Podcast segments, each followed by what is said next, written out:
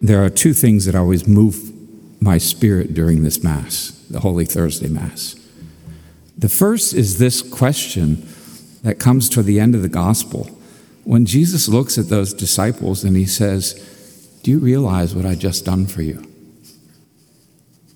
You know, do you get it? Do you understand my love for you? Do you understand what I'm willing to do for you? Do you understand what I've come for? And the second one always is in that, second, that psalm, the 116th psalm, and it was so beautifully sung tonight. It, it's something that, that I, I pray every day. Uh, it, it's my personal um, I don't want to call it a motto. That sounds like I'm selling something. It's my personal uh, thought uh, for myself as I answer that question all the time that do you understand what I've done for you?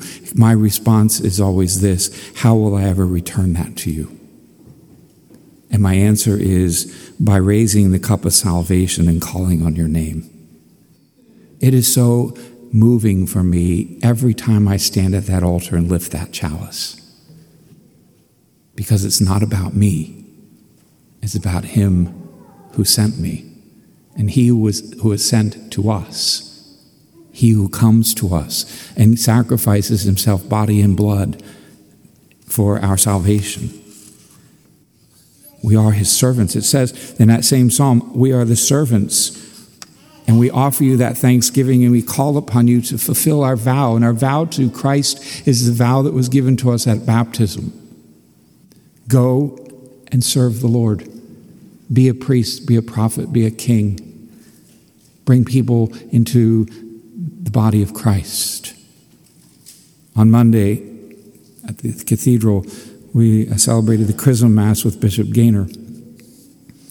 And at that Chrism Mass, there's always this profound moment, of a very solemn, somber moment when all the priests present stand in front of him and, and re- renew our promises that we made during our ordination. Recalling for each one of us why we lift that chalice, why we break that bread, why we serve you, why we come to you with the word and the sacrament day after day, why we've given up so much to follow the Lord. Sometimes that's not always clearly seen. You know, God likes to hide himself from us sometimes. You know, we, we, we bless these oils on, on uh, Monday. I want you to see them. I want you to know how vital they are to not only the ministry of the priest, but to the, to the people of God in general.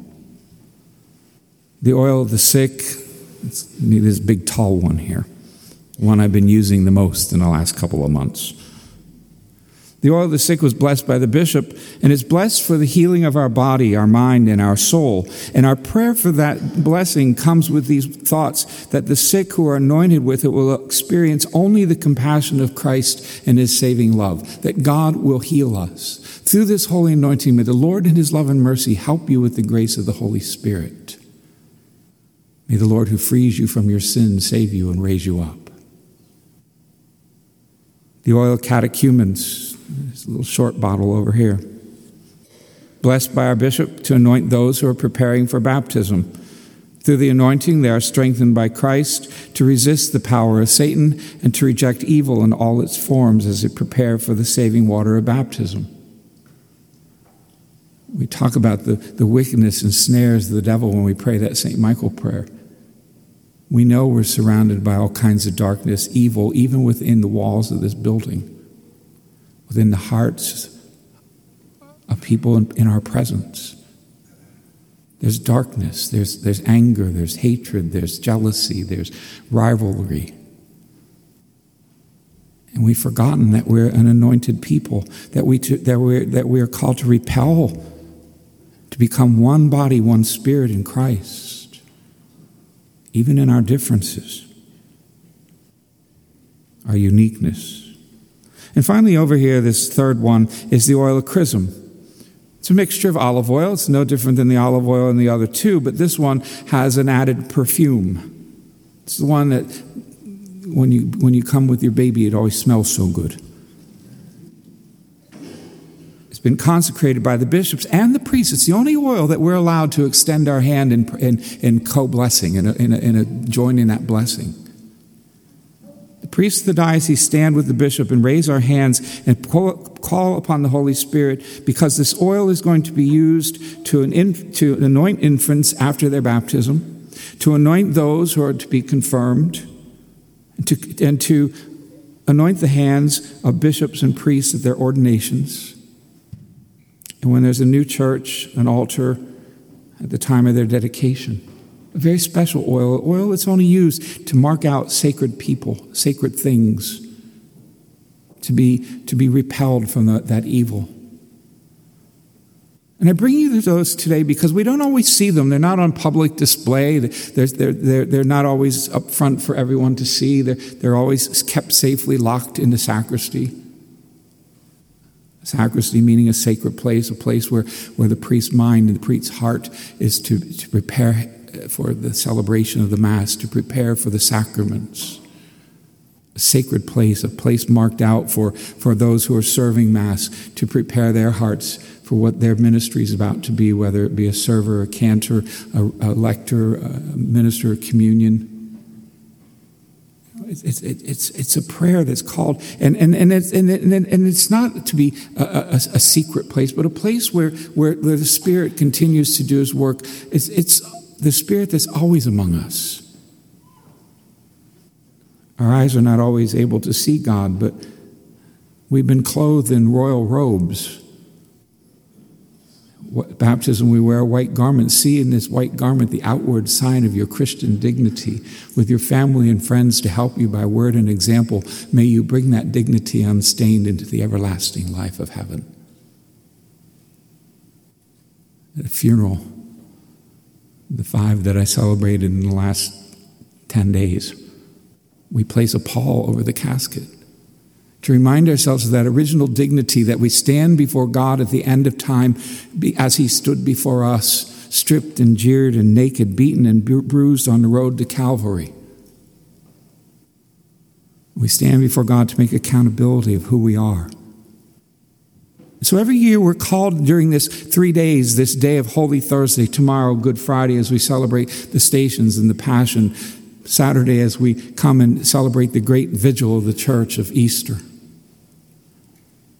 We're called to be re- reminded who we really are, that we are servants. We'll see it in a few moments in the symbolic washing of feet. That we are true servants of God, willing to lay down our lives, willing to serve our brothers and sisters in need willing to be another Christ. Just as in ordination, Father Seke and I and all the priests that you've ever met take on an, it's called an ontological change. It's another one of those hidden things that God does. Sort of like as he changes the simple bread and wine into his body and blood of his son. He changes us so that we can be Christ for you.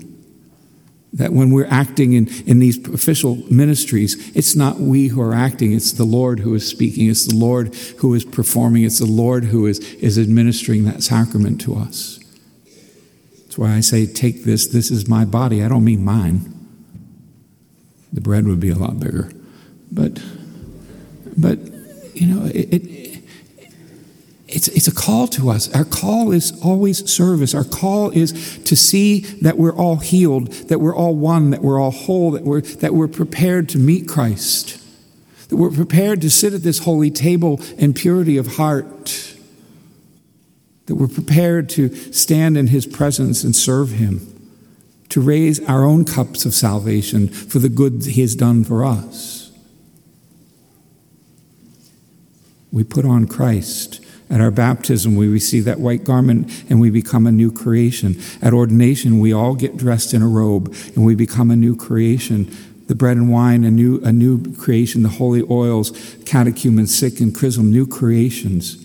All so that we can see God at work in our midst, all that we can, that, that, so that we can see God present with us, inviting us to his holy supper, inviting us to his kingdom. I'll end with a story the bishop told on on Monday. I liked the story. I knew I was going to fit it in somewhere, but And I think it fits right here. It fits in us who, who really have to, to, to do more than hide Christ, who must really show Christ and, and, and, and show the, the, the light that shines in us and, and come out of that darkness of the tomb that, that we'll experience tomorrow on Good Friday and come out into that light and exult with the church and that shakes and rejoices as the stone is rolled away. He tells a story that uh, Leo Tolstoy wrote there's a harsh sovereign, and he, he asks his priests and he asks his sages to show him God because he wants to see God. And the wise men and the priests, they tried, but they were unable to, to satisfy the, the, the sovereign. And about that time when he was just ready to give up, there's a, a shepherd boy walked in and, uh, from the fields, he, and um, he volunteered to take on that task, the task that the priests and the sages couldn't complete. And it was from him that the king learned that his bodily eyes were not able to see God. The kid said, You'll never see God. You won't see him with your eyes because you don't know where to look. And so, somewhat hesitant, the kid said to the, to the sovereign, If you want it, I, I, I, don't, I can't show you God, but I can at least show you what he does. So the king hesitantly agrees to this and he wants an answer. So he gives, he says, the shepherd boy says, in order to do this, we just need to change clothes. I don't think so, the king said. But he gave in.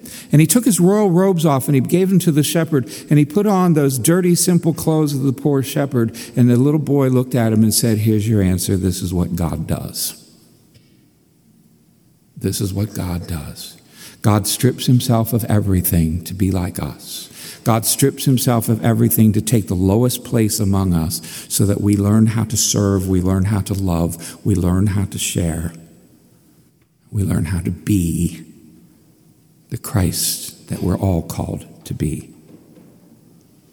Our eyes are not able to see God, but clothed in the royal robe of Christian, we are able to do and be God not the God, but as God.